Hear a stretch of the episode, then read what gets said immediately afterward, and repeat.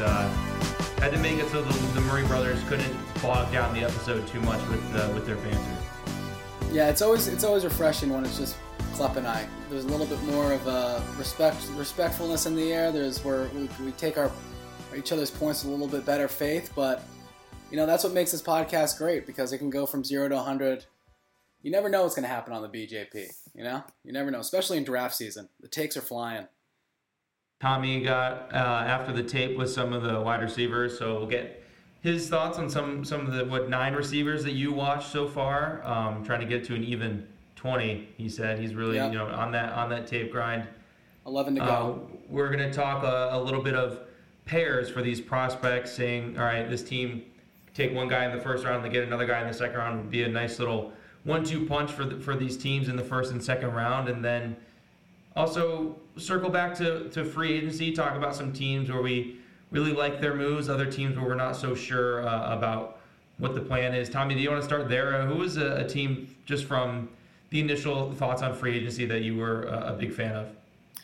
Yeah, I'm just going to ride chalk right now. Klepp and I, we both are talking about this pre-pod, and it seems to be everyone is a fan of what Cleveland has done this offseason, and, and I'm going to join in and just plant my flag there. Getting a guy like John Johnson, who's a versatile safety who, when healthy, has been one of the better safeties in, in the league at a position that is that is pretty undervalued, and being able to get him for three years at $33 million, whatever it is, and you know, Cleveland, that back end, other than having a guy like Denzel Ward, is really lacking some dynamicism with their linebackers, with their safeties.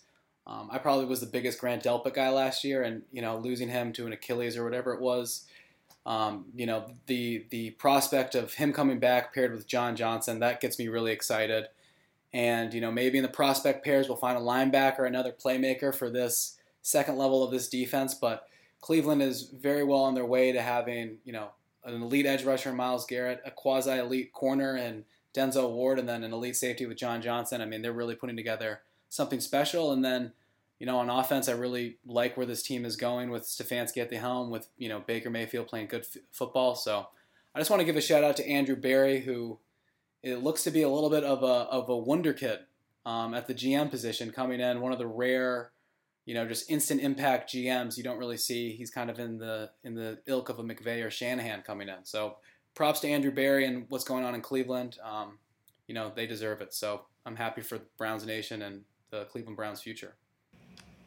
One of the teams I kind of just wanted to talk about too would be uh, the Jaguars. Um, I just thought they made some. I thought maybe they could have honestly done a little bit more, um, although it never it never seems to do too well when teams break the bank. But the Jags had such a, a large amount of cap room in, in a off season where there just really wasn't that much money being spent. Uh, I thought they could have done a little bit more, but I thought bringing in Marvin Jones was just a nice little signing for them, coming back to to play with Darrell Bevell. You know, he joins his receiver room with two young guys in DJ Chark and Laviska Shenault, and even other guys like Collin Johnson. Um, you know, that are just um, you know a little bit younger. That I think Marvin can have a, a good impact on uh, in that room. Agnew's joining him. Yeah. Nice little uh, you know repeat of, of Lions there, and also just adding uh, Shaquill Griffin at corner. I thought was just a, a nice a nice pickup for them. I mean, you have now C.J. Henderson who showed some promise uh, in his first year, paired with Shaquill Griffin, who's been a very solid corner uh, in in Seattle uh, for the past couple years. Just thought those were two nice little moves uh, made by them, and sets them up to have a nice draft with well, I think five picks in the first two rounds. So, and obviously one of those picks will be Lawrence. So, would only one thing I would say is I would have liked to see them add um, uh, one of the pass rushers. I thought, you know, I thought they would have done well to add a guy like Trey Hendrickson, who didn't exactly get a ton of money in Cincinnati, and I just thought that would have been a nice little move to pair with Josh Allen already. I know they have K'Lavon Chaisson on there. Maybe they think of him better than I do, but I just wasn't a big fan of his coming out last year. And Yeah. their early returns last year was a lot of the same of the concerns that I saw at LSU, where it's just like his play strength isn't that great, and he's on the on the ground a lot. So, um, other than that, though, you know they didn't get too you know ahead of themselves either. So, just thought those were two nice moves for the Jags.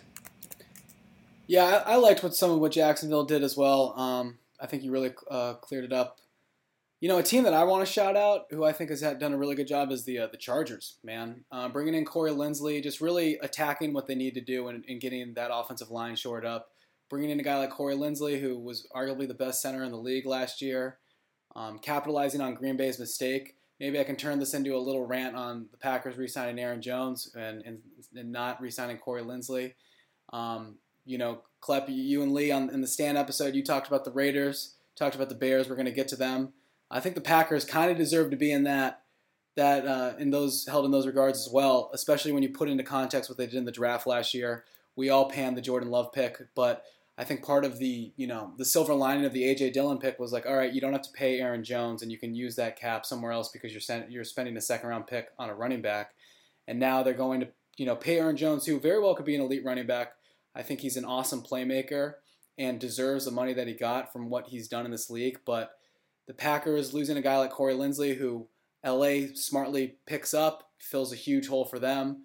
Um, and then bringing in a guy like Matt Feiler from uh, the Steelers, who kind of has been a little bit of a, uh, a you know a Swiss Army knife on the offensive line, playing all over, can play some tackle, can play some guard, and they still have a top 15 pick. What are they at? Uh, 12 or 13, whatever it is, and probably are going to be in a nice spot to grab a Christian Darrisaw or maybe even a Rashawn Slater if he were to slip. So I think if I'm the Chargers, I'm going to continue to attack that offense. Derwin James is going to be healthy on defense next year, and you know their future is looking looking very bright. Um, kind of going to some teams maybe we didn't like so much. Mentioned them in, in the previous episode, man. Uh, the Bears and the Raiders. After I sent letters to Ryan Pace and Mike Mayock and so kindly urged them to uh, make good decisions, they continued to not do those things. Uh, the Bears once again uh, just settling at the quarterback position, signing Andy Dalton for one year, $12 million. Uh, it just doesn't even really move the needle. Dalton played a lot last year in Dallas, had you know some of the better weapons in the league around him, and still wasn't really able to, you know, push that team to the playoffs in a division that was god awful. Yep. So um, I don't see how that really improves. Uh, obviously, the Bears, I guess, have a better, much better defense than the Cowboys did, but uh, still. Just just a nothing move, and even compounding on that, you know, kind of having to make other cap decisions because of that signing, where you have to cut Kyle Fuller, who promptly gets signed, um, you know, as good players do by other teams, who immediately goes to Denver the moment after he's cut. So just just kind of more of the same from Chicago in, terms of just making really nothing moves, and of course you know, they're leaking what they offered to go get Russell Wilson. It's just like you guys have had like three years where we've all known that Trubisky is a dud, and you've effectively done not even nothing. You've done like worse than nothing to fix the issue. You have tried to stay with Trubisky while also trading capital for Nick Foles. You could have signed Andy Dalton last year after the draft, right?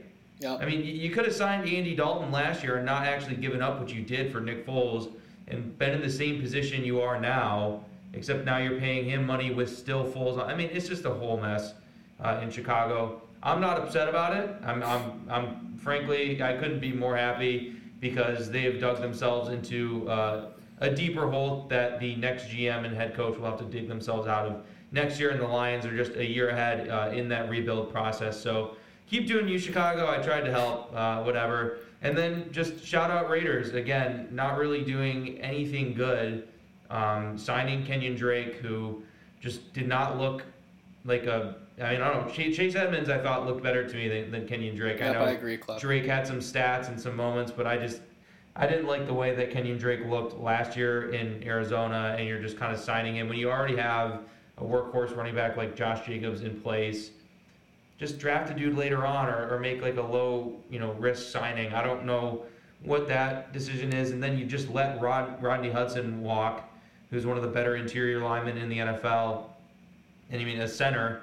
So, like, you know, the most important position on your O line, other than left tackle, with your right handed quarterback there and Derek Carr, and you just let him walk. And then today, I mean, I can't even remember the name of the guy that I, they just basically signed some dude uh, to their offensive line that they could have kept. I mean, Mike Mayock and Jon Gruden just have no idea what they're doing uh, when it comes to personnel moves and like how cap space works and how like restricted free agency. I, they just I don't think they know what's going on, and um, they're they're just their drafts are catching up to them now too.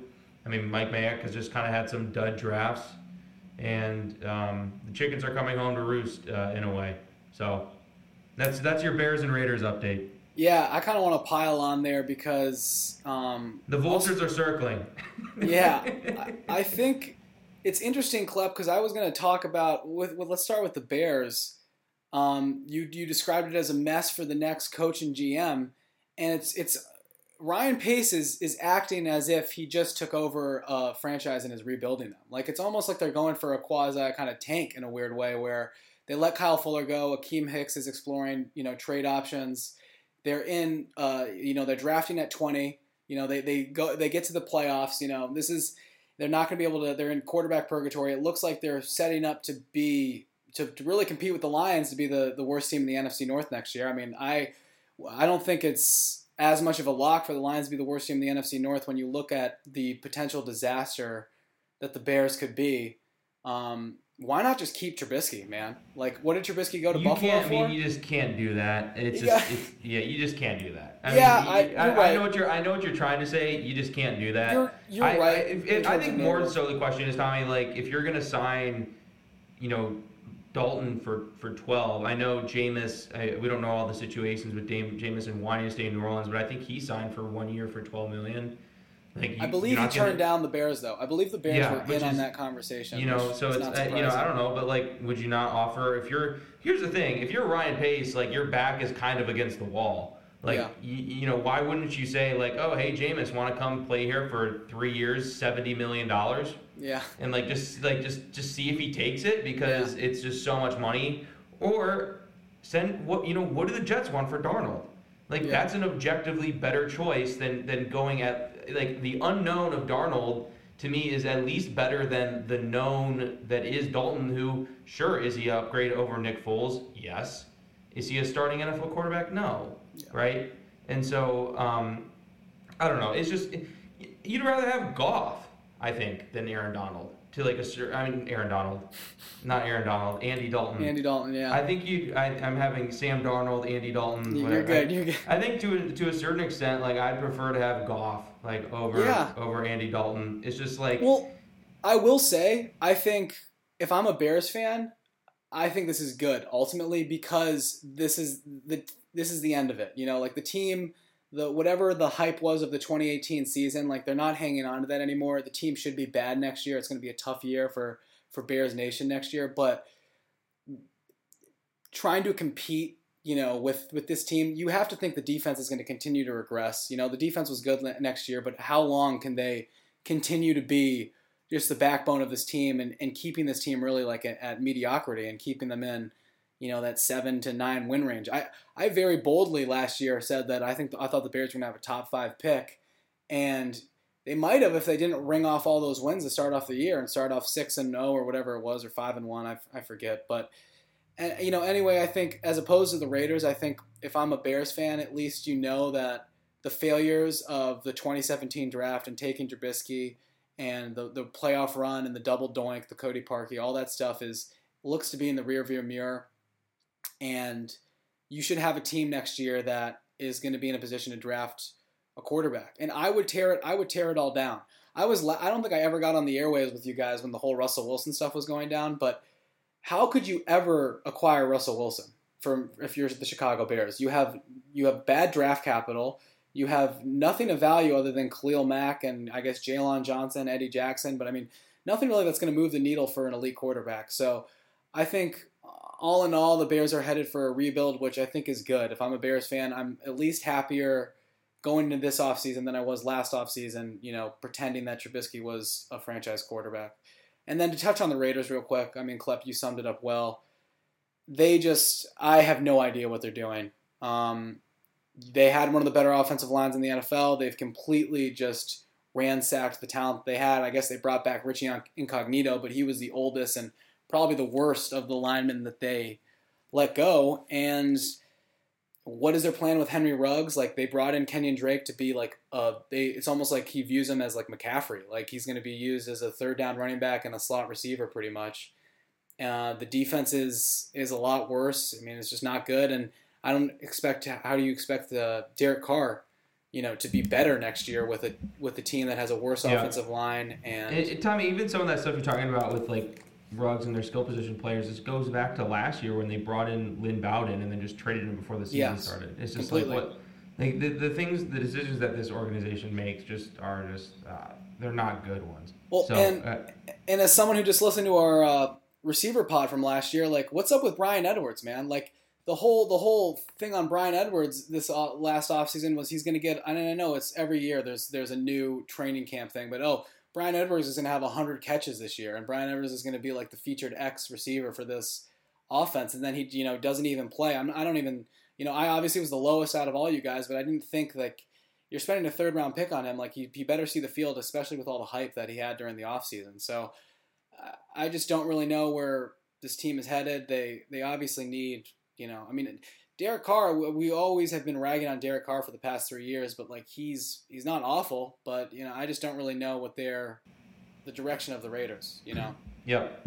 So I don't know. Uh, any other teams you want to just quickly uh, say you didn't like what they did, or is that about it? um, I mean, I'm gonna I'm gonna I kind of want to talk about the Titans and how I'm gonna be fading them going into next year. Um, lost Corey Davis, lost Jonnu Smith.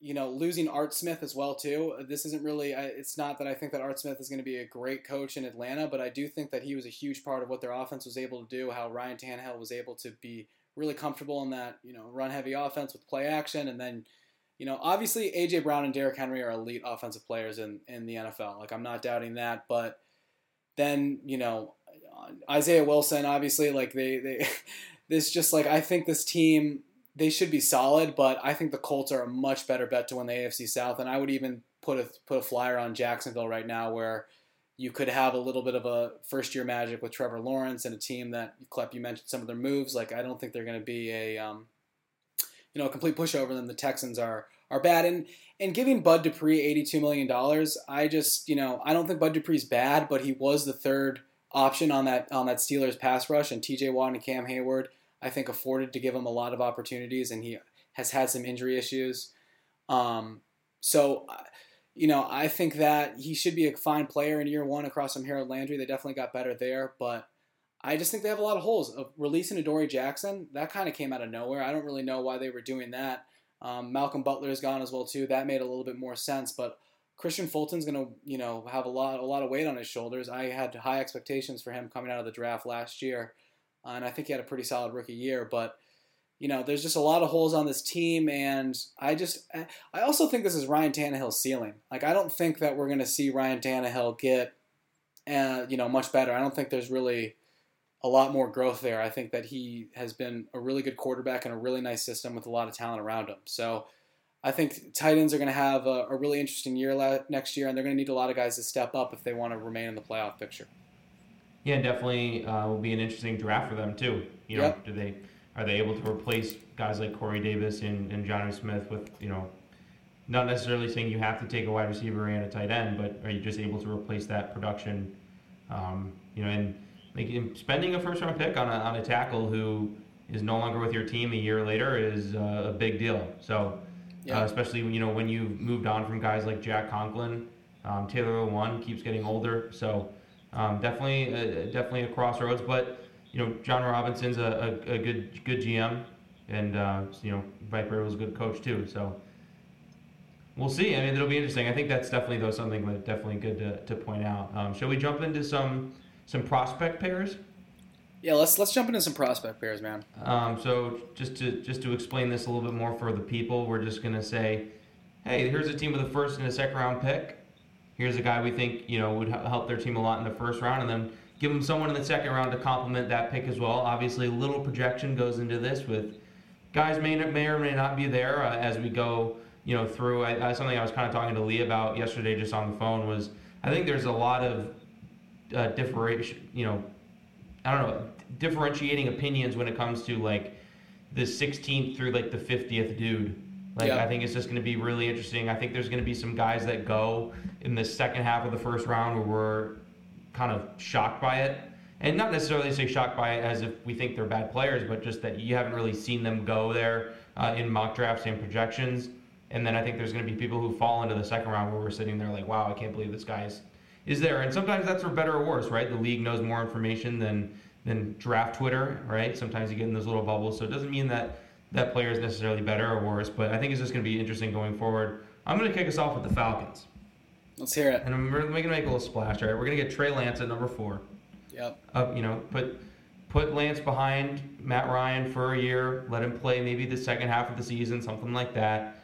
Um, get get the heir apparent in the building. I don't think I think Matt Ryan has reached his ceiling, right? I mean, he, he good quarterback at an MVP season, kind of did everything you could have ever expected him to do. Got you guys to the Super Bowl, didn't work out. New coach, we're gonna get a new quarterback in the building uh, and just get this thing headed on the right track uh, beyond 2021. And then we're gonna second round. They have the third pick in the second round, pick 35, Najee Harris. All right, man, and we're gonna have a backfield of Trey Lance and Najee Harris. Falcons have a huge hole at running back. Gurley thing didn't really work out. Brian Hill stinks. I was pissed off by that. That was my big free agent pickup. I was like, Gurley's gonna get hurt. Brian Hill's gonna get starter reps. It happened against the Raiders. Literally every one of the Falcons ate against the Raiders except for Brian Hill. So Ito Smith, nice little piece. All right, but let's bring in in Najee, who who brings a value uh, from day one, uh, and then slowly bring Trey Lance into the fold. And I was just thinking too, with Arthur Smith coming from Tennessee, he may want to replicate that big body back that he had in Derrick Henry uh, with the with the Falcons, and just bring in Najee Harris at 35. He could go into round one, we'll see, but. Uh, you know, sometimes those running backs, as we saw last year, they fall right to the end of round one and they start getting picked up right at the beginning of round two. Klepp, I love that. Um, I've got Trey Lance solid at number four for the Falcons for me as well. Um, I mean, just another. I've, I've made this point in a couple other podcasts, but if I'm Atlanta, if you're not getting, if you're not trading down for another team to draft a quarterback, if you're sticking at four, I think you have to take a quarterback. And in order to trade down, you're going to need a nice fat package with some first round picks um, and you know adequate capital to move off a potential franchise quarterback in Trey Lance, who would be in a great situation where he's not. He's a guy who I think needs some seasoning and really you know could thrive in this system with even Julio Jones as he gets older. I still think has a certain floor.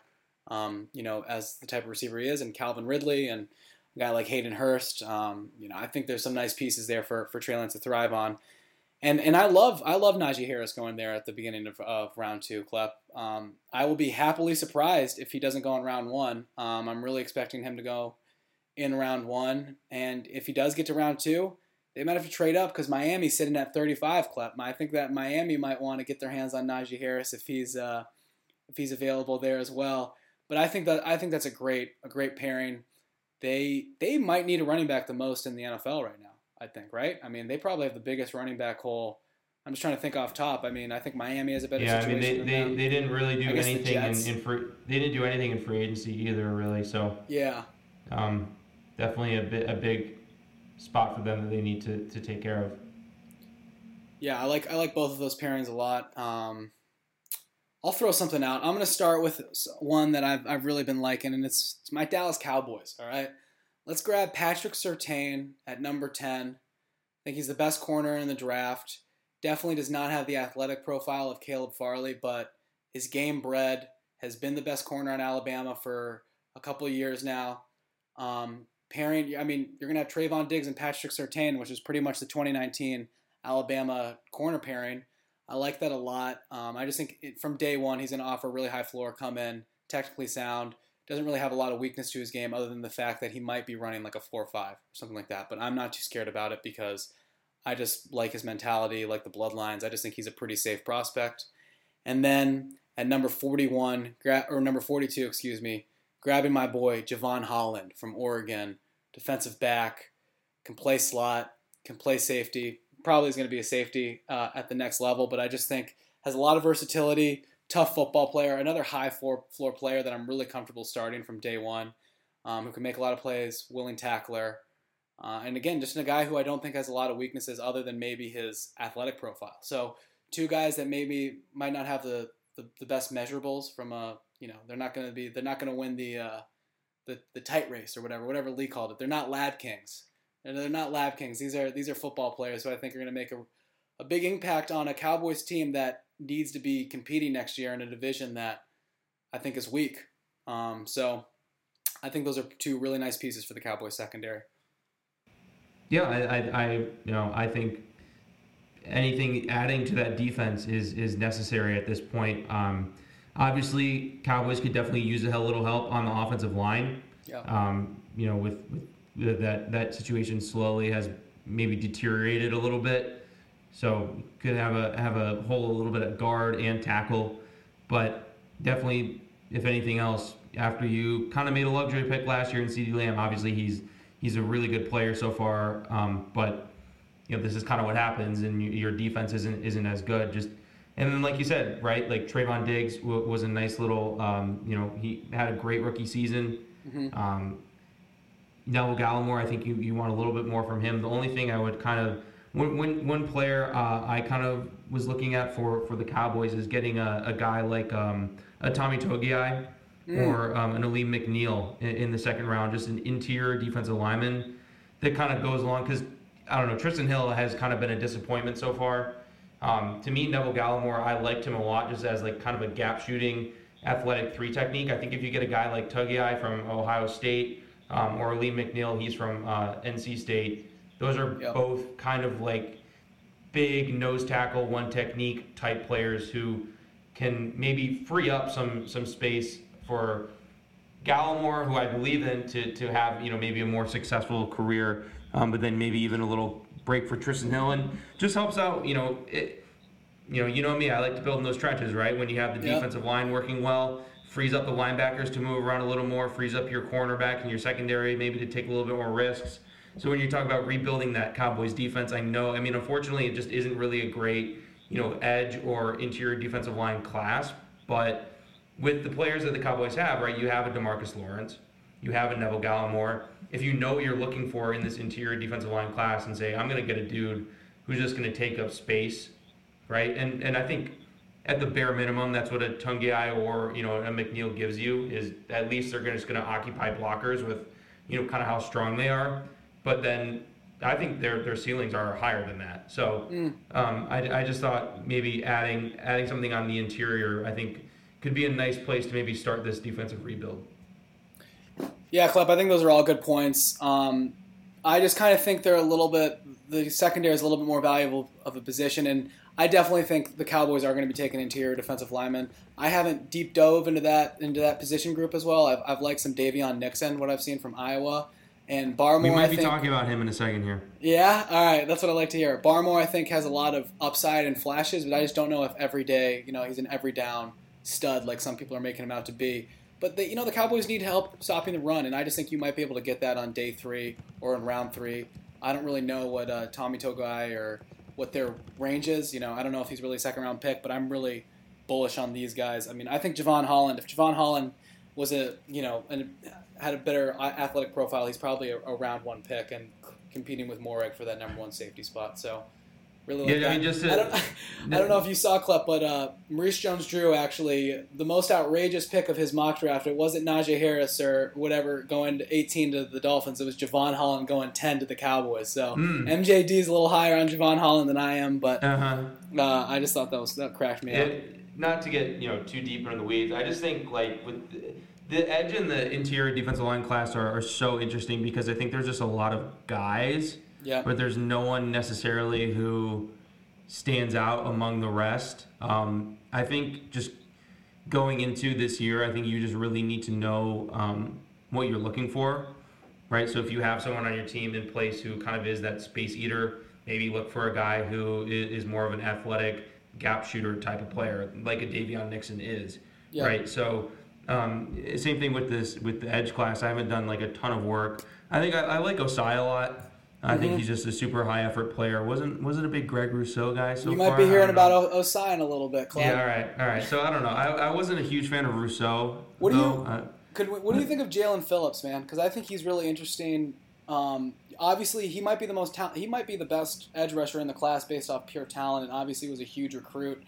Um, actually, a little side note: I, uh, I have an inside source from the UCLA football program who told me he left there due to a, uh, a narcotic addic- addiction or a pills addiction. Not addiction, but he had a problem with it. I don't want to say it was an addiction, but he had to leave. Let's watch Uh, it. he had- he had to before, leave- we, before we get sued for slander, let's let's. Uh, I no Yeah. libel, no libel here, but so there could be some potential character concerns, but obviously has all the flashes on tape you'd like to see, but and has had some concussion issues as well. So weird things going on with a guy like Jalen Phillips, but has all the talent in the world.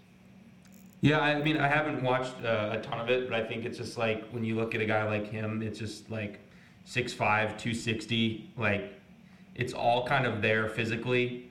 And then, you know, the pedigree just with the five star recruit. I mean, it's it's all there physically. I don't know if it's, it really hasn't come all together uh, quite yet, but definitely like an exciting dude.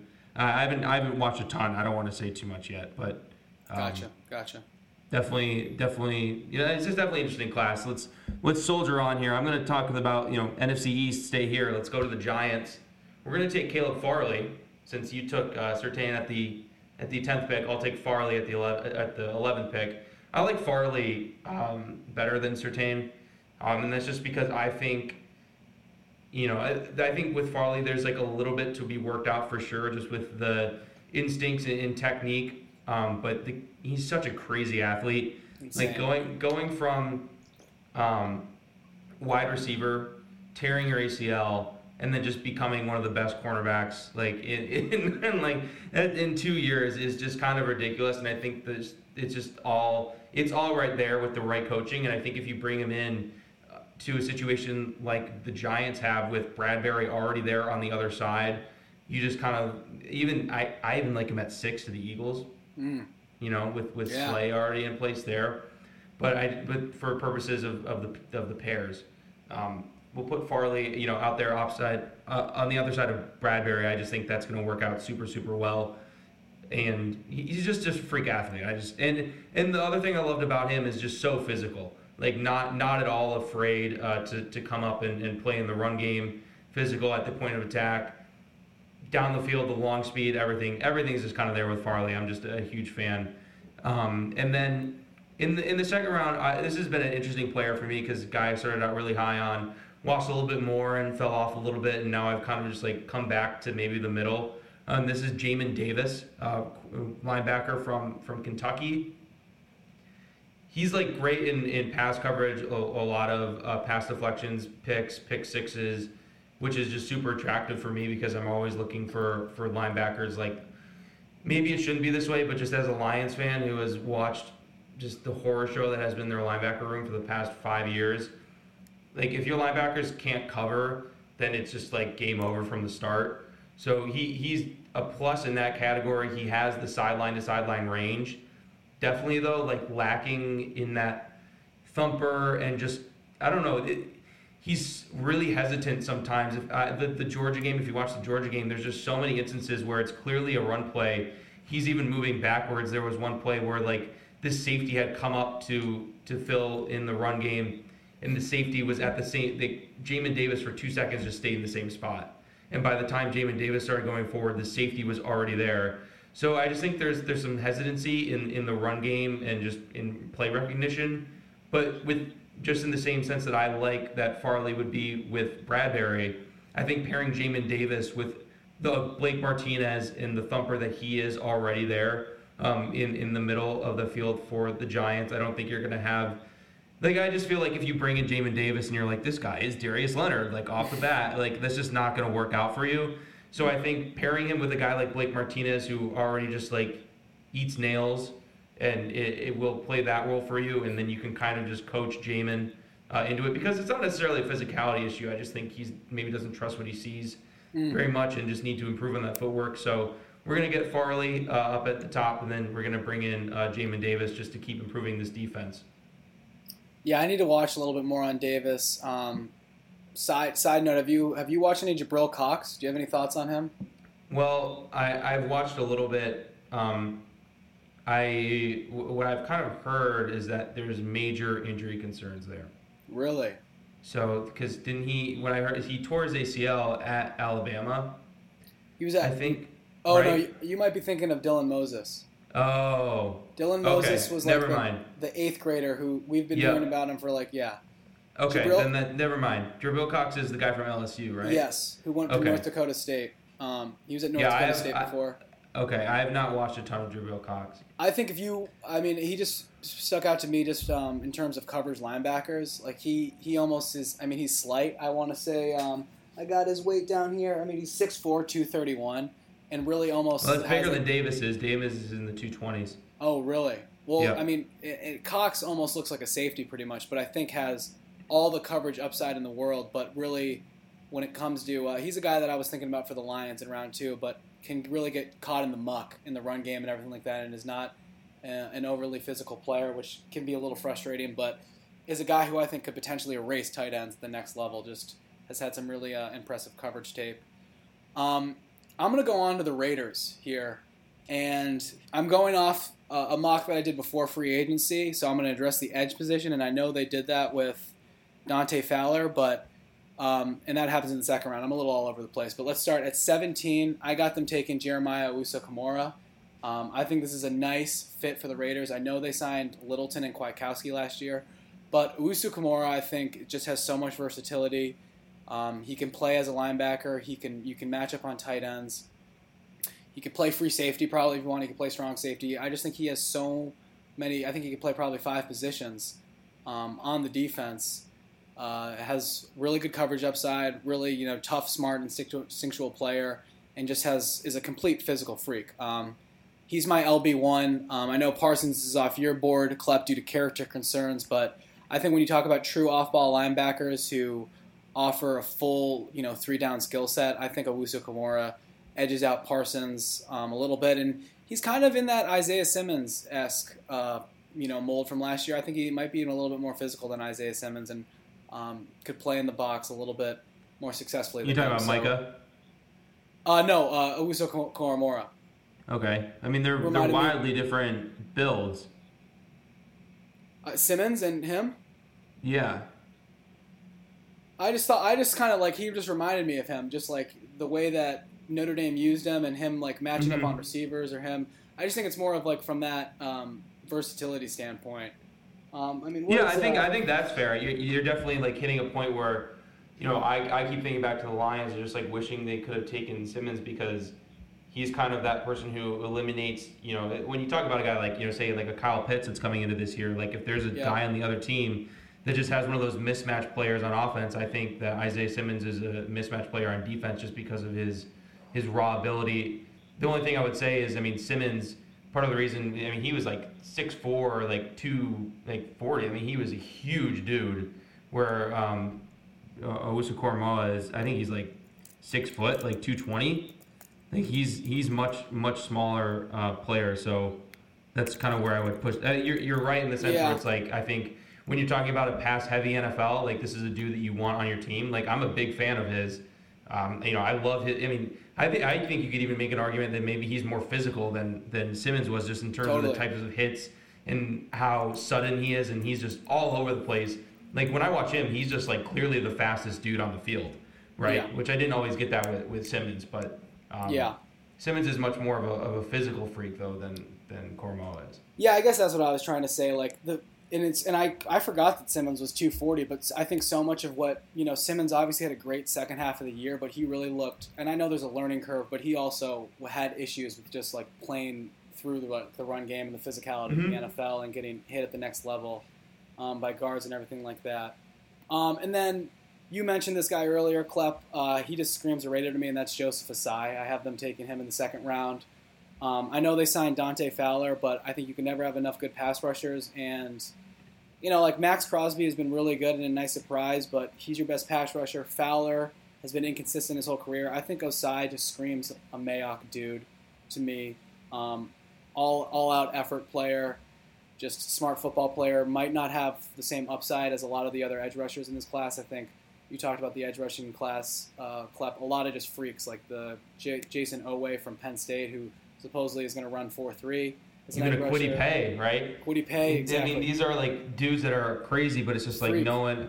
I don't know. I don't know if anybody quite has like the pedigree that o- Ossai has. It's just it's gonna be. It's good. He's like you know how I was talking about before this. Like who are the guys that are gonna be there in like the second round that I'm like, oh man, that's like like if Ossai was there when the Raiders were picking Yeah. in the second round, I would be like all over that because I just think he brings a lot to the table that maybe some of the other guys r- really don't. Uh, It's just I need to do more work on this edge class. It's just I think it's just going to be interesting to see like who who goes where. I mean, there's tons of. I mean, Azeez Ojulari from Georgia is a guy I've been hearing a ton about. Some people have him as their number one. You know, some people have Kwity Paye as their number one. Some people have even even like the Joe, Joe Tryons of the world from Washington Yeah. who didn't even play at all. Because that's going to be the other thing too. It's like Tryon didn't even play in 2020. Yeah. But it's like he was also in the Pac-12, which was such a disaster in terms of like whether or not they were going to play. That I'm not necessarily holding it against him, but it's just it's just all going to be uh, a super super interesting to follow.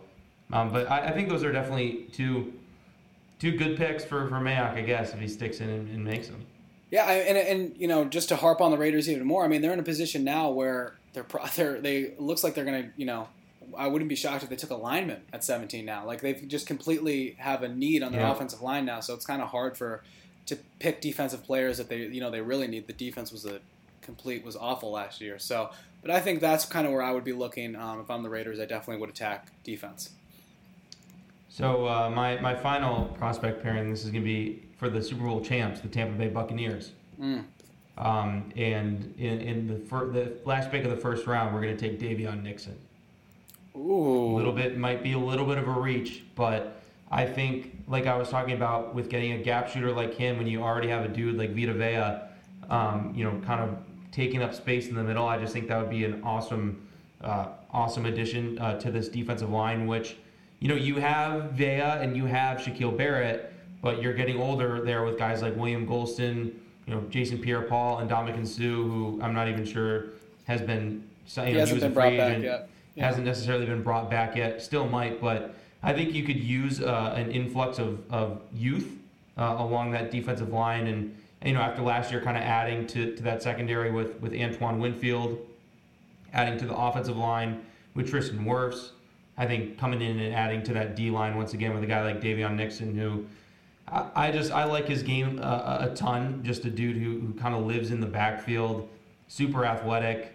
You know, is he going to be a dude who's two gapping and, and kind of taking up you know more than one or like beating double teams? Like I'm not really sure, but if you put him with a guy like Vea in the middle, I just think the the kind of the possibilities are are limitless there for for his success. And you know I think you could just terrorize interior offensive lines with with a combo like that. And we're gonna just stick in the trenches you know and not I would never claim to be an offensive line guru or anything but let's add Creed Humphrey interior Mm. offensive lineman from Oklahoma just at the end of the second round just bring in a little more uh, youth to that interior offensive line that has Ryan Jensen and you know Ali Marpet but you, you know Alex Cappa wasn't bad but just you know let's bring in a little Yeah. more as as these guys you know kind of get up there so Yeah, I, I like those, Clep. Um, I definitely, I, I haven't really been thinking of interior defensive linemen for the Bucks, but I think your logic is, is pretty sound there. Um, and then you know, Creed Humphrey obviously has p- played center his whole career, but I, you know, I just think you, it's never a bad idea to push him over to guard Yeah, move him to guard. Why not? and then you Why know not? uh, Jensen's not exactly young you know if he No, no, no, no. wants to at all. retire just let's you know let's, let's think ahead here Yeah, uh, I think the Bucks are super interesting, man. Um, I know a lot of people are kind of putting them in that Chiefs camp where they're going to take a running back at 32, which you know I think is they're a team who kind of can take that luxury if they can, like the Chiefs could. But now we see the Chiefs a year later, and um, you know we all love Clyde. I love Clyde too, but w- was it smart for the Chiefs to take a running back, even if they took you know a young Adrian Peterson? You know, I think obviously maybe that makes it a little bit more worth it. But this is a team that has some depth issues. You know, obviously it looks like they're locked into taking a tackle at 31. Could use a secondary receiver. Um, could use some depth on defense. So I think the, the Bucks are in a really interesting spot. I would probably lean offensive line. You know, definitely in the trenches for them. O line, D line on the first and second. Uh, and I think a nice fit for them if you are going to go running back in the second or even the third would be a guy like Michael Carter from North Carolina or Kenneth Gainwell because I do think both. You know, I'm not assuming Fournette's going to be back, but Rojo has really struggled uh, catching the ball out of the backfield. Um, and if Tampa doesn't go out and get a guy like James White, which I think is a natural fit, being the you know with the familiarity with Brady, they definitely could use a you know a threat out of the backfield. But they drafted Ke'Shawn Vaughn last year too, so um, you know they definitely you know uh, it- it's a need there. So it's just a matter of is Vaughn going to step up and fill that role, or are they going to do it in some other uh, some other manner? So I like yeah, the only club. the only other thing I'll say too for, you know, I, I think maybe potentially going at, at tackle at 32 is extremely possible for the Yep. Bucks too. Donovan Donovan Smith I think is up after this year, um, and I think there's going to be a lot of guys just like right on the edge of that first round. You know, Teven Jenkins is a guy who keeps getting a ton of hype. Yep. Um, I was I was about to know, bring him up. Sam Sam Cosmi is a dude who I like. I think Sam Cosmi could do well. You know, going into a situation where it's like, hey, like you don't have to start this year, um, but you'll start Yeah. next year when we get rid of Smith. Put some more weight on him and just have him plug in at left tackle in 2022. Um, Yep.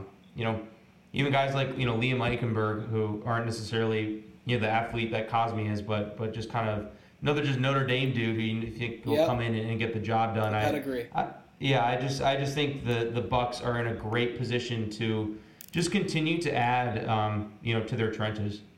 It's a great tackle class, man. I mean, uh, it's a it's a really good tackle class. It's a good line class. I would even throw Alex Leatherwood in there, who might not be a left tackle, but I think projects to guard and has played right tackle really, um, or maybe he did play left tackle because they had Wills on the right side for Tua. I think and he, I think he was a. Uh, I don't know if he projects to a tackle necessarily, but he's a guy who I'm really interested in because just as looks like he'd be a natural fit at guard and also has you know prototypical almost tackle size at six five. But um, yeah, I, I, like uh. I like James Hudson from Cincy. Yeah, Little little small but nice little athletic, good feet, nice little feet. Yeah. I watched I I watched the Georgia game with uh, he got ejected from that one, but I don't know. I, I was just it was interesting. Yeah, You know. that's what I like to hear. Um, I'm gonna put. Uh, I'm gonna do the Packers. We I, I, I harped on the Packers um, next year, but don't worry, Green Bay fans. Don't worry, uh, Kenosha man, because Uncle Tommy's coming in right now, and I'm gonna help you out. Uh, you just mentioned Teven Jenkins, Klep. I guess now it looks like he probably will not be available at 29, but if he is, I think this is a great fit for Green Bay.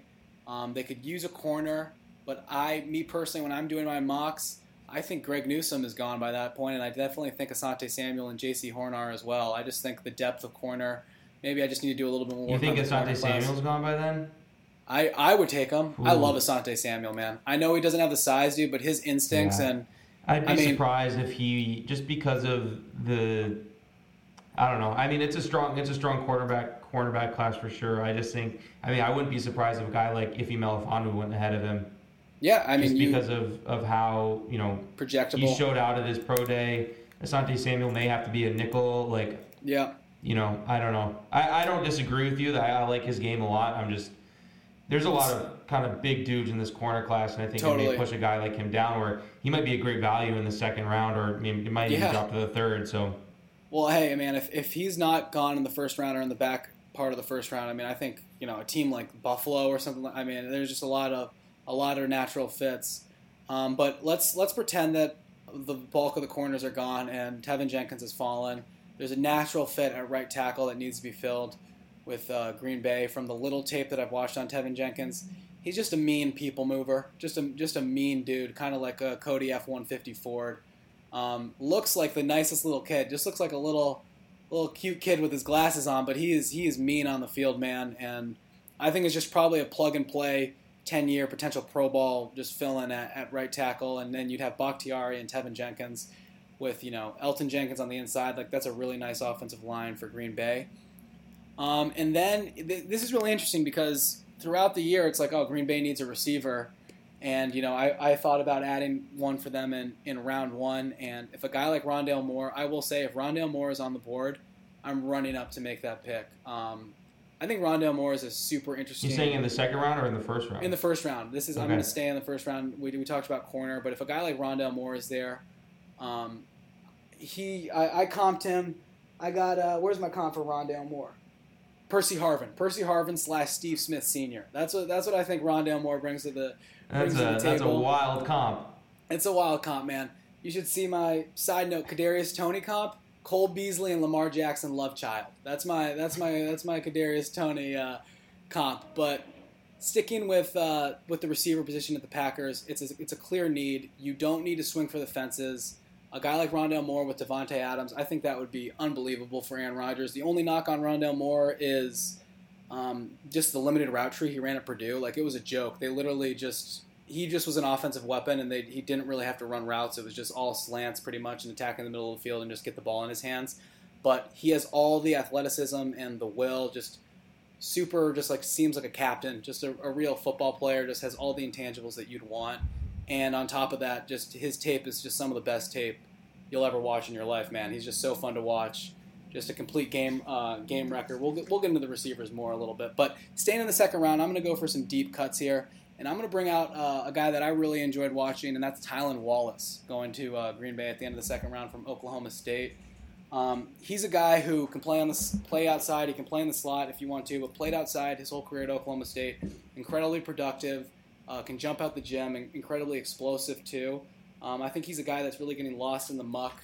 I remember last year hearing about him because um, he was a guy that a lot of people were high on, but went back to Oklahoma State, um, and uh, and you know had a really good year. I com- uh, I compared him to Golden Tate, so he's a, a Golden Tate type player that I, I really good after the catch, good athleticism. Um, so, if, sorry, if you don't mind me stop, like who who's your number one pick? You, you talked offensive line, you've talked corner, Teven Jenkins. Sorry, excuse me, excuse okay. me. Teven Teven Jenkins at 29. Teven okay. Jenkins at 29. solidify the offensive line. All right. Give you a guy we saw. And then with, and then Tylan Wallace is your second round pick. And then Tylan Wallace at okay. 61. Okay. And then Tylan Wallace is just right. going to step in from day one and be a productive number two receiver, and I think he has the potential to be a number one. But I just think he's an incredibly high floor player, and he's one of the rare cases where you have a high floor player who does a lot of good things, a lot of the little things well, who also I think has you know supreme athleticism I would be shocked if he ran over like a 4-4. I think he's definitely in that 4-4, 4-3 speed, um, and you know has a really impressive vertical. Can high point the high point the ball despite being where's he at? He's six foot 190, but you know has produced his whole career. I mean, for, for first year 2018 1500 yards, 2019 903, last year 922. So he's a guy who's been productive his whole career, um, and I think is going to have a really nice NFL career. So that does it for for prospect pairs. Thanks for listening, everybody. Um, so let's, I mean, let's let's I guess stick kind of with the wide receiver um, discussion since you you watch some of these guys. Um, I think I'm gonna have to kind of keep you on a leash here. You're all over the yeah. place. These receivers. Keep me on the no, leash, man. I'm a little. let me. I mean, let me start off with a with a just I guess a first question. So I think something you know I'm not gonna toot my own horn here or anything, but I am. I yep. going into the free agency conversation. I kind of posed the question to you and Lee when we talked about the question marks at quarterback guys like, hey, is this going to affect the receiver market in free agency? And I think it kind of has. You haven't seen. I mean, Golladay got paid, which was was good for him. But other than that, you haven't really seen you know, guys like Will Fuller getting one year deals. Juju took a one year deal. The market for these receivers in free agency wasn't exactly robust. Do you think maybe? I think overall the league. Not saying that you're saying this, but the league overall is saying Ja'Marr Chase, DeVonta Smith, Jaylen Waddle are kind of the for sure round one receivers. And then beyond that, it kind of gets muddy as to you know where these guys end up getting ranked. Do you think maybe there's kind of just in the same way that was, you know free agency was kind of quiet for receivers that it might be quiet again after those maybe first three dudes are, are off the board? You're saying in terms of the first round? Yeah. Yeah, I think it's I think it's interesting. I would be very surprised if Rashod Bateman doesn't go in the first round. I would include him in the locks for the first round. And I think Rondale Moore for sure should be in the first round, but he does have medical concerns. Um, and I don't even, that's the only thing that I would hold against Rondale Moore. Um, it's kind of like Laviska last year. I think, you know, when we talked about Laviska last year, we just talked about how much we loved him, but there was some medical concerns, and he's, he's a first round talent, but, you know, is he going to be able to stay healthy? Um, and I just think, you know, getting a player like Rondale Moore is just him with the ball in his hands after the catch is just those are the type of players that the NFL wants. Those are the type of dynamic playmakers. You know, you see a guy like Tyreek Hill when he gets the ball in his hands, and I think Rondale Moore is he's in that in that you know vein of just like pure dynamic, just juice. Just he has all the juice in the world, um, and and that's why you know I have him as a firm round one grade. But we'll, we'll see how the NFL feels about him. And then you have other guys. You get into this whole next level, really, Klep, that you kind of alluded to. You have the Kadarius Toneys of the world, who I think is primarily like a playmaker slot dude. But then if you, how much more do you like Kadarius Toney than a guy like Jaelon Darden or even Tutu Atwell, who I'm not very high on, but I saw on the NFL, you know, NFL Network. I don't know if that's a DJ Bucky, all of their like cumulative rankings, but they have Tutu Atwell like number 44 on their top 50, which is something that really surprised me. I view him as a, a pretty solid as a day three um, player, and you have just a bunch of other you know dudes who are kind of projectable. Terrace Marshall, I think, is a really nice, is an interesting case because he's at LSU. He has that LSU pedigree. I think has all the tools in the world, but um, I, I view him kind of as, as a number two guy, kind of like a DJ Chark coming out. He kind of reminded me of that. You know, DeVante Parker. That's who I put him down as uh, my comp for him. Uh, so there's a lot of interesting guys. I think there's a lot of number twos. Um, but to be fair, like last year, I said the same thing about Justin Jefferson. Like I didn't think that Justin. I mean, I know we all didn't think Justin Jefferson was going to blow up like he did, but I had some concerns about Justin Jefferson being like a number one. I knew he was going to be a, a really good slot at the very least, and same with Brandon Aiyuk. Um, and Aiyuk may be a little bit different of a situation because he's he's in a great scenario and in San Francisco. But I do think Klepp, you make a great point with the free agent market with receivers and how it's affecting how these guys you know view the draft. I think this is going to be another strong receiver class. And if only four receivers go in the first round, I would bet that that means a lot are going to be going on surely on day two. Um, I think all the guys that I've studied so far, I would be pretty surprised, with the exception of Tutu Atwell. I wouldn't take him on day two, but all these guys, Elijah Moore, Tylan Wallace, Kadarius Toney. Elijah Moore deserves to be brought up in that kind of slot playmaker role as well. So with, who who I guess if you could give me like you know of the guys that you watched, like who would you say is your favorite like guy that you have a round one grade on? Favorite guy that you think is like a nice little day two pick, and I don't know how deep you've gone, but maybe just a, a sleeper for, for round three. It doesn't maybe have to be someone you you watch a ton of, but just kind of as a day three guy who you think could make a big impact. I mean, I still need to go deeper. I'll I can come back to you on the day three. Right now, it'd be Jaelon Darden because that's the like only kind of deep sleeper that I've watched. But I think he is in that Kadarius Toney kind of in terms of pure playmaker slash gadget players. Like I think he, you know, offers a lot. I think he he's just he's a player who's incredibly sudden, has great change of direction, um, and it just has all the tools to be a pure you know playmaker in the NFL, which is I think where a lot of guys are going. Um, my favorite round one prospect. I mean, it's really hard for me. Um, I it's hard for me to not fall in love with Jaylen Waddle. Um, like he he's the closest thing to Tyreek Hill I've, I've ever seen. Like I my comp for him was middle class Tyreek Hill just because I didn't want to compare him to Tyreek Hill because I think that's kind of blasphemous. But in terms of what he can do athletically, and he is a very similar athlete to Tyreek Hill, just probably he's going to run 4 3. You know, I know him and Ruggs were neck and neck in terms of speed, but the difference between Henry Ruggs and Jaylen Waddle is Jaylen Waddle just has like juice and can jump and is has the build to be a complete receiver and is a guy that you want with the ball in his hands after the catch. Where Ruggs is a little bit more of a pure, pure deep threat. Uh, but for me, I guess it would have to be Ja'Marr Chase just because I think he's the safest one. Um, I comp Ja'Marr Chase to AJ Brown. I think that's like it's funny, Klepp, because you and I were big on AJ Brown coming out back in 2019, and we kind of saw him as like a really good two. That's a kind of a thing that I feel like we do is like, oh, I don't know if this guy's a one, but he's going to be a great kind of like. I remember comping him to like Juju and Jarvis Landry, and AJ Brown has you know been a complete alpha uh, on the outside, and is a dude who wins at the catch, is incredibly physical, and that's what really stuck out to me about Ja'Marr Chase is like. No college corner could press him. Like if you put your hands on him, he he's just going to out physical you. And then on top of that, he's a guy who runs four five, can jump out the gym, has incredible ball skills, and is a guy who's unbelievable after the catch. And I think that kind of is, you know, how I would view AJ Brown. So I think Ja'Marr Chase um, would be my favorite number one, but Jaylen Waddle's a very close second, and then DeVonta Smith might have the highest floor out of all of them, but I do think there's legitimate concerns. We were talking about it before we recorded Klepp with his weight. They're just it's so unprecedented that it it has to be mentioned. The fact that he would be a complete, you know, aberration in terms of guys who are sub 175 and are going to be incredibly productive at the NFL level. But and and you know what is um, DeVonta Smith going to run? Not even that I put that much on it, you know, that much importance on how fast they're going to run, but I don't think he's a four three or four four guy. He's probably a four five guy, but he has great long speed and you know is uh, runs really good routes. So um, he's definitely still worth taking in the first round. But I just don't think he has the same upside as uh, the two other guys. So for me, it's Chase by by a hair in the first round. And then, sorry, for, for round two, I would probably go with round two uh, and three. A nice little day three. round two and three. two. Just yeah. I mean, little little day two rant. I mean, Elijah Moore, I like a lot. Um, I comped Elijah Moore to Jamison Crowder. I think like I, I see a lot of Jamison Crowder in his game, especially early Jamison Crowder, who used to do a lot of like the sweeps and you know just be.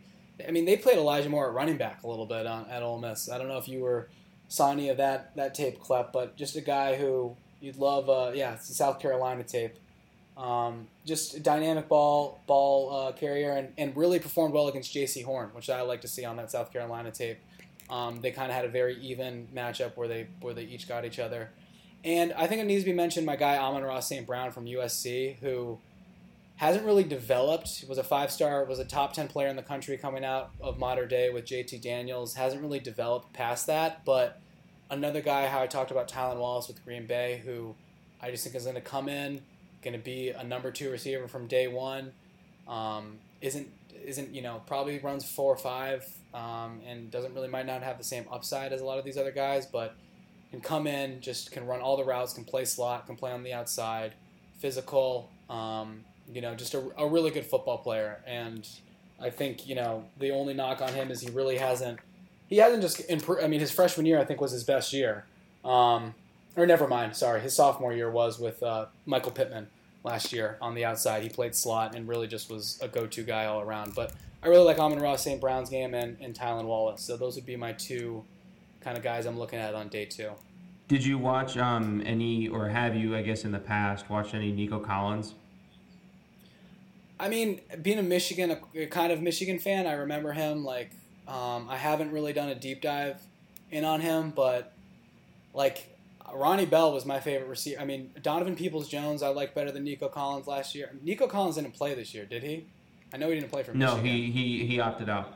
Yeah, he opted out. I mean, he's he's a big kid. He's a big kid who has a lot of measurables, but I like Donovan Peoples Jones and Ronnie Bell a lot more than than Nico Collins. And you know me, Klepp. I it's hard for me to really get in fall in love with the big receivers, man. Um, I think Nico Collins is like 6'4", 2, 220. Like he has all of the measurables, um, and I think he's a good athlete, but just not a guy who really dominated um, for his size. So I d- probably do need to do a little bit deeper dive on Nico Collins, but not a guy that is really a dude that I think I'm going to be too too keen on.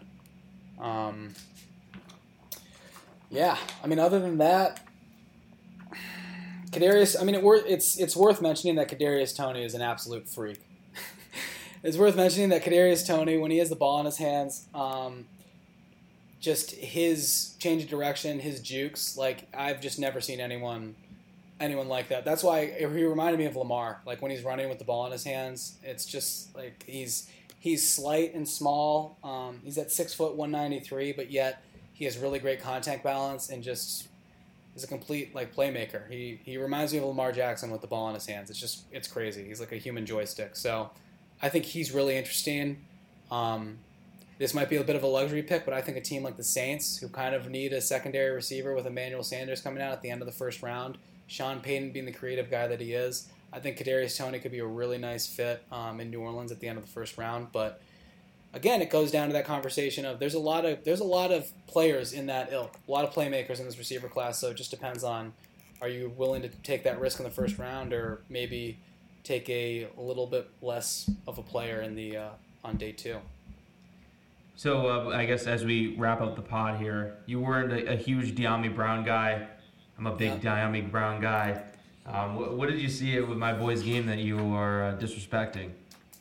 I love his game. I just I have doubts of it translating to the NFL in the same way that it did at college with his speed. You're right, he does have good long speed, but he's not a 4-3 4-4 guy and he was think he's a primarily 4-4 guy. I I don't know. He did, maybe he if he if I that's why I'm very interested cuz I did look it up when I did do my uh my Dyami Dyami, sorry uh, his his tape. I'm very I'm looking forward to that pro day at the end of March. I think it's March 29th or March April 30th 1st. in North It's Carolina. April 1st. April 1st? Is it April, April 1st? 1st. Yeah. We're, we're, we're getting there, man. We're 10 days out.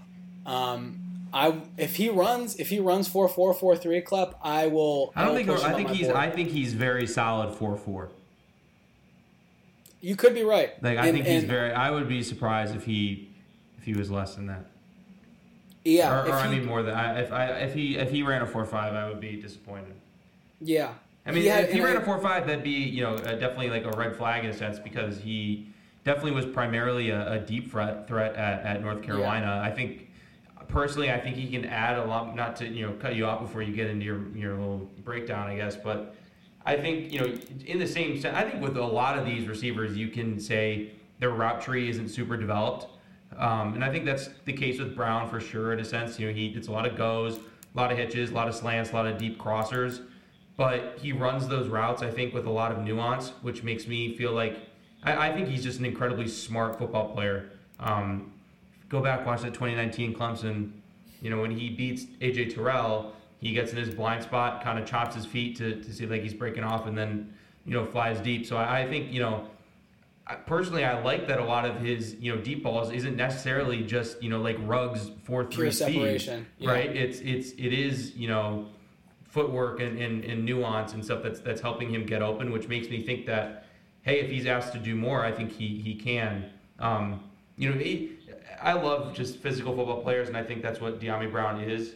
Um, you know, and, and uh, if he runs a four five, I'm still gonna like him a lot. You know, I'm not gonna like be that guy who's all about the 40. Like I just think his play speed is really good. Like it's not like he's you know like a Jaelon Darden at North Texas where it's like Yeah. oh you know I would I would be concerned. I think the level of competition you know is there with with him. Um, you know I think I think you know right you know speed is more long than fast. Is he going to be you know open immediately? No, he only averages about four and a half catches per game, so he's maybe not a, a big possession guy, right? But I don't know. You, you, what, what Yeah. else kind of did you see? Well, I wanted to. I, I kind of want to uh, play devil's advocate here a little bit because I would be. I would even if he runs a four or five, I would 100 percent take him on like in the third round. Like I just this is more just like I don't think he's a first. I know I know a lot of people aren't saying he's a first round prospect, but he seems to be kind of in that second round camp. A, a lot of. I like him at the end of the one, baby. Come on now. All right. Well, hey, hey, hey, hey. I won't, because Clef, everything you said is is completely true. I love so much of the stuff about his game. He can make plays at the catch point. Um, a lot, yeah. A lot of people knock his route tree, but I there's no reason why uh, he can't expand his route tree. I think, like based on his athletic profile, you talked about the nuance, the way that he wins. Um, like that stuff is all good, and if he comes out and runs a four four four three, then I think 100% he should be in that um, end of round one, round two uh, discussion. But uh, the, supposedly the word is on him that he's more of a four or five guy. Um, we'll see if that, that seems to be the case. Um, I think he's I think he's going to be a really good number three, number two receiver in the in the NFL. Um, I brought it up. The how do you say what's Melifonwu's first name from Syracuse? Iffy. Is it e, Iffy? Yeah, well, that's a nick. It, it's Ifeatu. I- Ifeatu, yeah, Iffy- Obi's Iffy. Obi's younger brother. Um, he gave him some trouble in that Cuse game, just kind of pressing him off the line. Had some issues with like the the strength of Melifonwu, which made me a little bit sketchy on you know him fighting off press at the next level. But that, that seems to be the case with a lot of these receivers. Like uh, physical corners can kind of give them give them all heck. But I think Dyami Brown's you know productive. You mentioned it, Klep. He's got good size. Um, wins in a multiple uh, you know a lot of ways. Uh, yeah. That, I mean, that UVA game's awesome, man. 11 catches, 240 yards, three touchdowns. Um, He, he kept he he single handedly kept them in that game. yeah, he did. He did. Um, So. Hard not to just fall in love with Javonte Williams and Michael Carter, though, when you're watching that UNC tape, baby. They had a lot of. ta- I mean, this is something too. I mean, Sam Howell is a guy who's who's highly who's you know highly touted, got a lot of hype. Definitely uh, excited to see. You know, can he? He's losing a lot of people, right? So it's like Yeah. going into going into next year.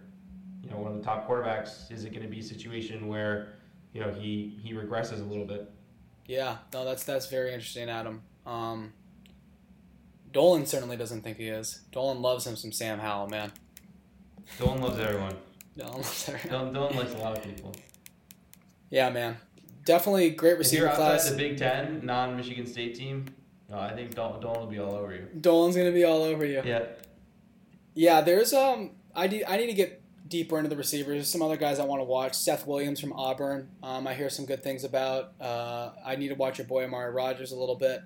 I think Demetric Felton from UCLA is a really interesting one because he kind of is getting the he's getting those Antonio Gibson vibes from last year, where he, he played receiver at the Senior Bowl but was a running back at, at UCLA. Seems to have a lot of um, versatility to him. So I think uh, you know there's a lot of interesting interesting kind of late round guys. This guy I don't know if you know Cade Johnson from South Dakota State, but he's a dude who at least you know on in under the PFF hmm. rubric has graded incredibly well to them and like has good tape. But again, he's playing at South Dakota State and just is naturally more gifted than all the guys that he's playing, and like it's hard to evaluate that type of uh, receiver. And then lastly, I should sh- uh, shout out a guy who I watched a little bit of. Um, need to uh, do a little bit more deep dive on him, but is uh, Simi Fehoko, Simi okay. Fehoko from Stanford. Fehoko? Yeah, Simi Fehoko, who uh, 6'4", 227, um, I want to say at his pro day, he's everyone's giving him the DK. He's like getting the DK light um, comps now just because of his athletic testing and his size. And what game? I think it was at the UCLA game. There's one game that I watched of him where, I mean, there's not a lot there. He's not like a great route runner, but it's just as a pure athlete and has great size and um, can make uh, can make some plays. And then lastly, I know if Lee was here, he'd want me to bring it up. His boy Donnie Corley is finally making it to the NFL this year is in the process. Um, former absolute freshman stud at Michigan State who got into some trouble off the field, found his way down to Texas Southern, and is now training for the NFL draft. And I mean, was one of the best players in college football as a freshman. I mean, he was Michigan State's best player on offense when he was a true freshman. Um, got into some some very sketchy stuff happened though at Michigan State, and um, he's he's he's been at Texas Southern where he's been pretty uh, you know productive and He's a Detroit King guy. I think he went to King High School down in uh, Detroit. So 6'2", 190. Um, so there's some there's some deep sleepers in here. I'm trying to find. Um, there was a, a wide receiver in the D2 ranks that was getting tweeted about recently because he had a ridiculous workout.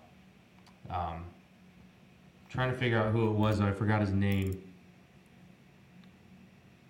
I'm gonna give it one one shot here for it. While you're saying it's, it's worth bringing up uh, Josh uh, Imatorbhebhe from Illinois, who used to be at USC, was a highly touted recruit, went to my Trojans, and uh, didn't really get a lot of playing time, so he went to USC and had one of the more insane workouts um, of the year.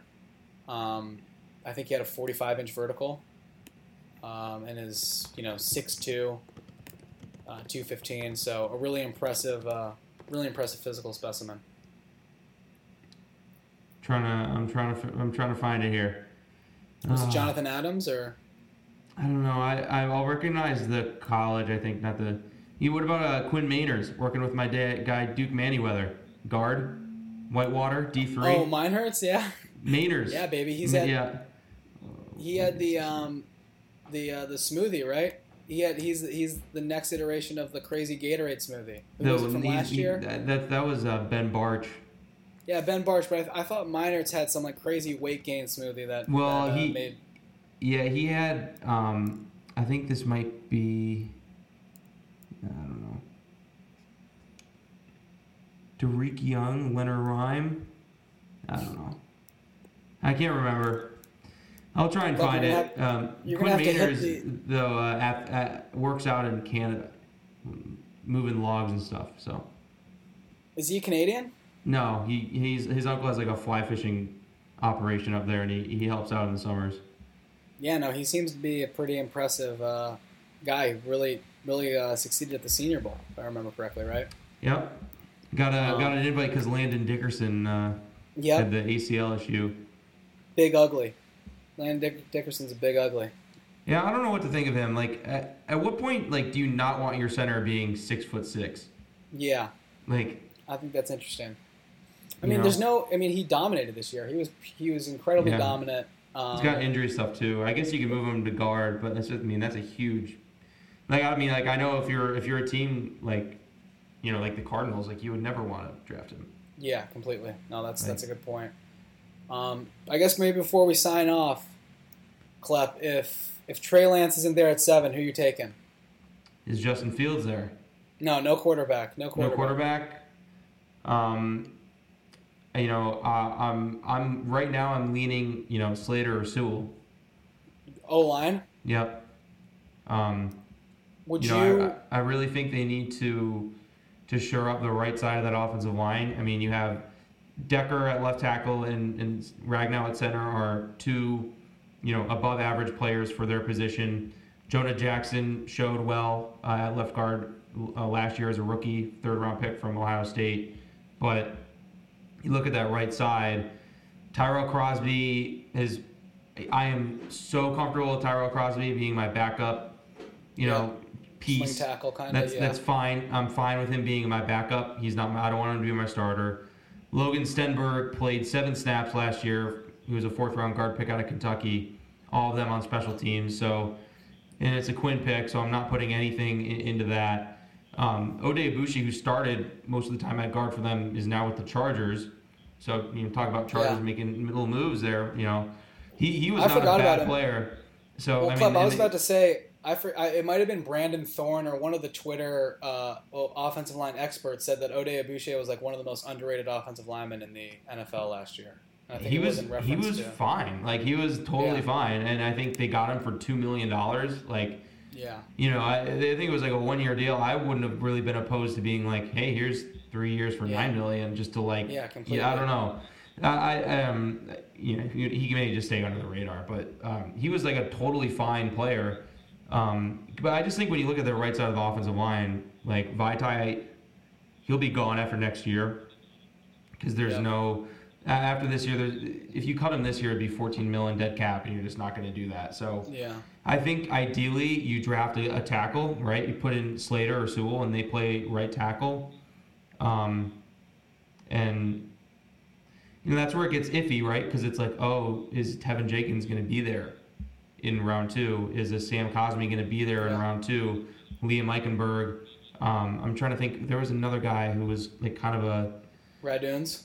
He, yeah, I mean he's he's North Dakota State. Um, there was another dude who was like a right tackle, um, Jalen Mayfield Yeah, from from Michigan. You know, it's like Yeah. are these guys going to be there in round two? But I just think you need to one of those guys I think for sure will be there. You know, yeah. Ex- I mean, and it just it's going to depend who they like. You know, I'm not I'm not a you know great evaluator of, of tackle play, but I just think when you look at that right side of the offensive line, I think. I, oh, I you know I think you do tackle first and then you slide Vaitai to right guard. Vaitai cannot play right tackle for you. He's not he's Yeah. not a good enough athlete. He's a very powerful dude. Fine, just put him at right at right guard. Develop a, a right tackle. You know, start a rookie there. Would be my you know opinion. Which is kind of why I like Cosmi because he played right tackle when he started at Texas. You know he he needs to put a little weight on. He's not he doesn't have the same like I've watched him and Jenkins. I've watched film on both of those guys. Jenkins is just much more nasty, yeah, and and and Cosmi doesn't really have that to his game, which I, I wish he did uh, a little more. I'm not sure if you can, you know, that's not necessarily something that's coachable, right? It might just kind of be Yeah. a a want to thing. But I just think when you're looking at right guard and right tackle, I want I want new blood there. So. Uh, I'm, Yeah, like I'm, that. I'm, I'm leaning offensive line there at, at seven, but you're potentially looking at a situation where you know quarterbacks go one through six, and Sewell and Slater are the other two that have gone, which I think would put the Lions Yeah. in a little bit of a lurch. Uh, there at seven. yeah. I mean, I'm I'm of the opinion that I would be. I mean, I would think they would take a receiver. I think they would take Ja'Marr or Jaylen Waddle there. Yeah. Um, I think either way. I mean, you make you make a really good point. And Or do you just take Darius off, right? Who knows? What's that? Sorry, we got a little break. Or do you just take Darius off? You know. Yeah, I mean that's that's interesting. I think they're they're definitely. I mean, tackle probably is the deepest position in the draft. Yep. At least like in the you know you can get into your James Hudsons and your your Dante Smiths. You know the deeper sleepers. But you mentioned a bunch of guys. Jalen Mayfield. There's a lot of projectable There's a lot of tackles that a lot of guys like. Yep. A lot of dudes. Um, and there are some. The other thing I would say there, too is like I'm not always, you know, I don't I don't really know even what's the best judge of like what's can a guy play on the right side. Like a guy like Teven Jenkins, Yeah. it's like he's played right tackle the whole time, right? Yeah. So where it's like I would be like all over that if he was there. I don't think he'll be there at 41, But it's like if you can get a dude who's like nasty like him and totally played right tackle like the whole time, like that's that's kind of like the home run scenario. Um, and, and then I just like Yeah. I'm not always. I know Slater um, has played on the right side. Uh, he's a little bit undersized though uh, as well. I like Slater a lot, so Yeah, I just too. think you know that would might be a good fit just to plug him in on that on that right side of the line. But definitely a lot. I would just lean offensive line just because you know no matter what happens going forward at quarterback, you know that's just always you know you look at a guy like Taylor Decker, like he's gonna he signed long term. He's gonna be through you know through the rebuild. So.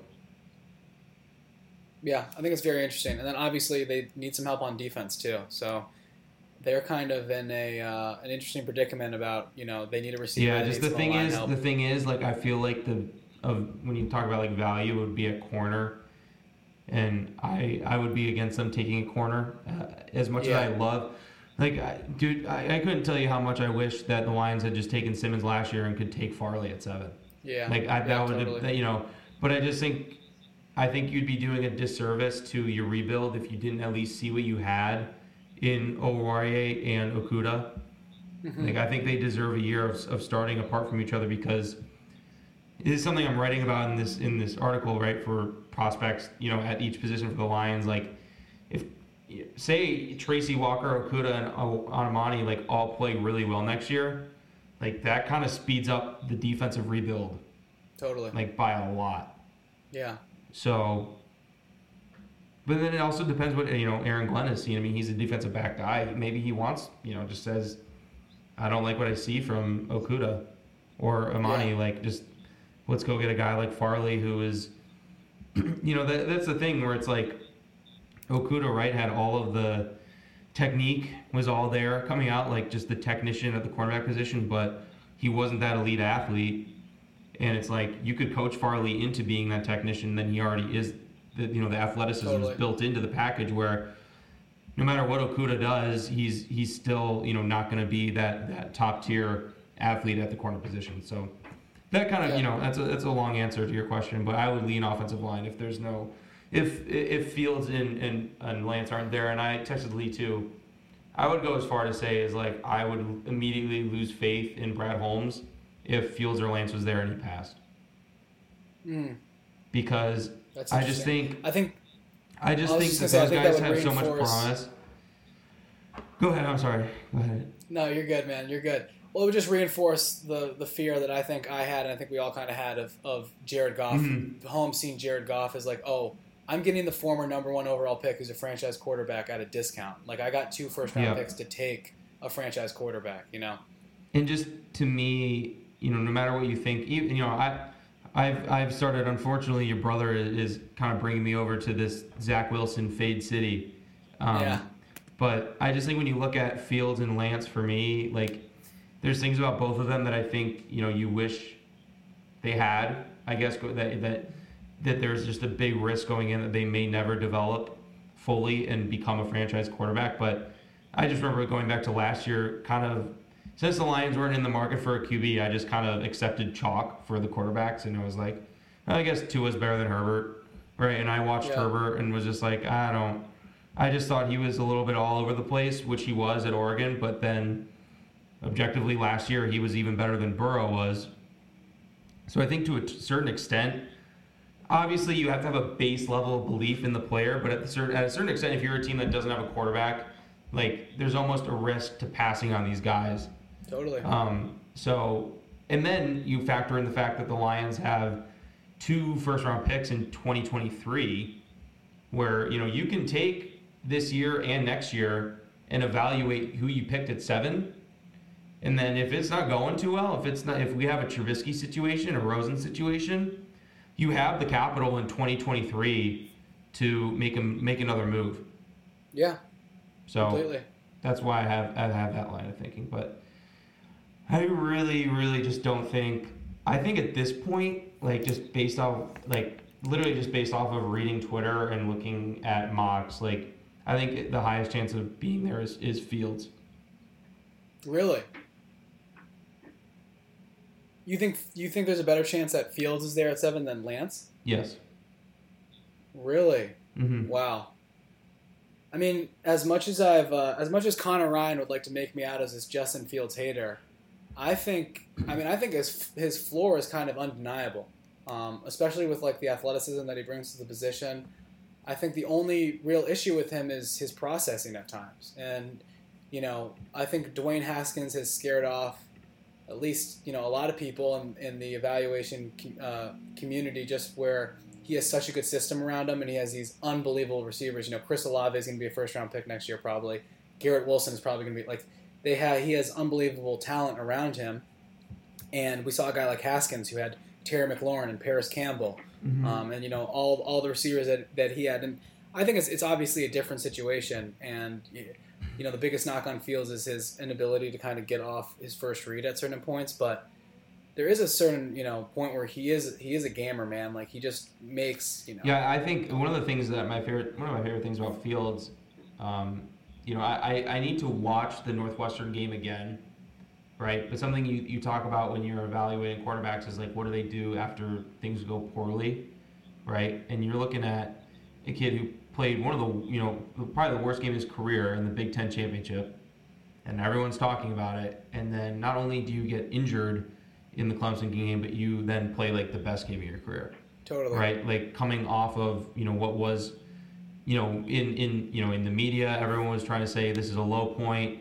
He's not Trevor Lawrence. Clemson's like a you know double digit favorite in that game, and you just come out and like you're the better player Yep. Right? Like you're the better player in that game and so that that's just like I, I just love his his mentality and, and everything about that. And I just think I think he honestly I mean we'll see. That I, I still think that the quarterbacks go before seven.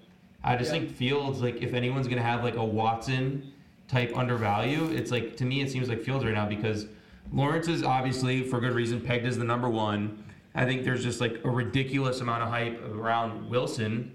Yep. And then I think that everyone is falling in love with Trey Lance's athletic profile and his in his big arm, and rightfully so. Yep. Right, but it's just like even though Fields isn't quite the athlete that, that Lance is, you know, I think some of that, you know, Ohio State quarterback thing is is you know making him fall a little bit. I don't know. I just don't it's, hear. I, I just don't hear a ton about Fields. I think yeah, he gets. Well, I think he gets. I think he gets overlooked or just like isn't talked about that much.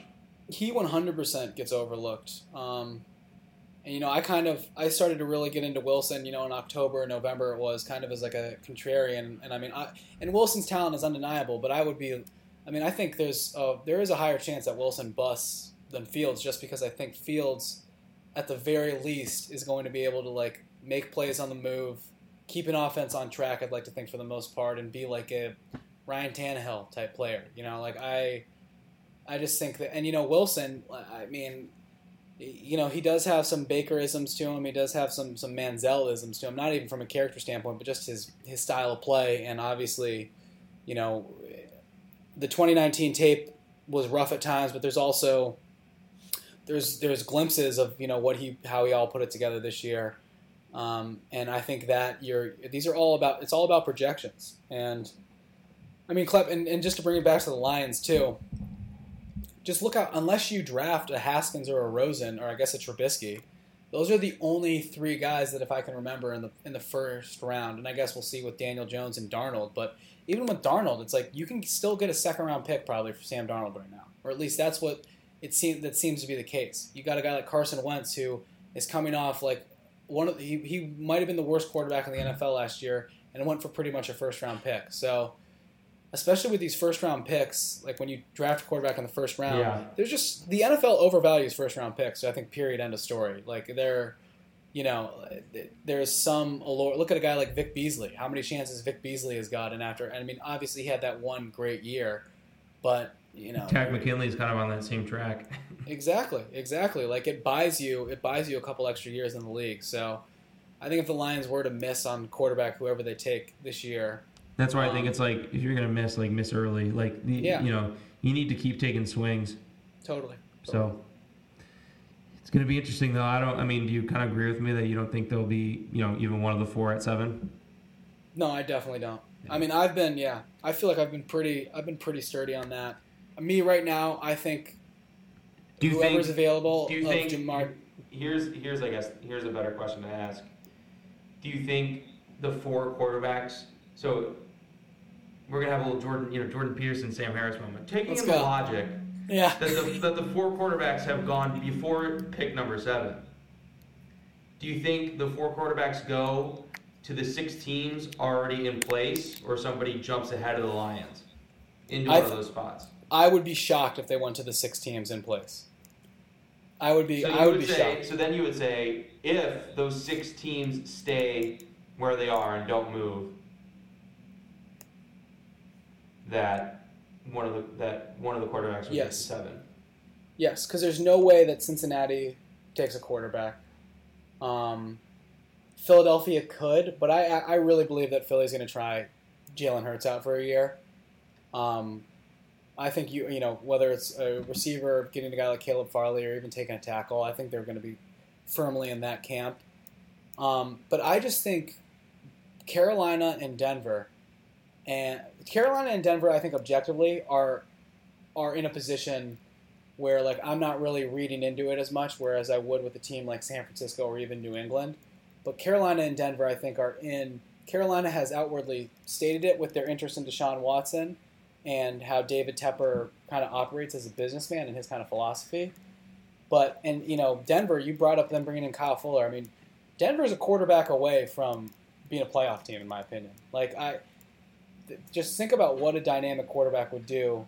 Um, that offense, I think they have all the weapons. And like, uh, they're just a quarterback away from being one of the better teams in the NFL. I think. I think their defense has been really good. You bring back Justin Simmons. You bring in a guy like Kyle Fuller. They've been missing a, a corner. Bryce Callahan, you know, has been a solid corner too. So my money is on one of those teams, if not both of those teams, jumping up. And then I would, me personally, being kind of a 49ers fan from afar, I would love to see them come up and get a quarterback as well too.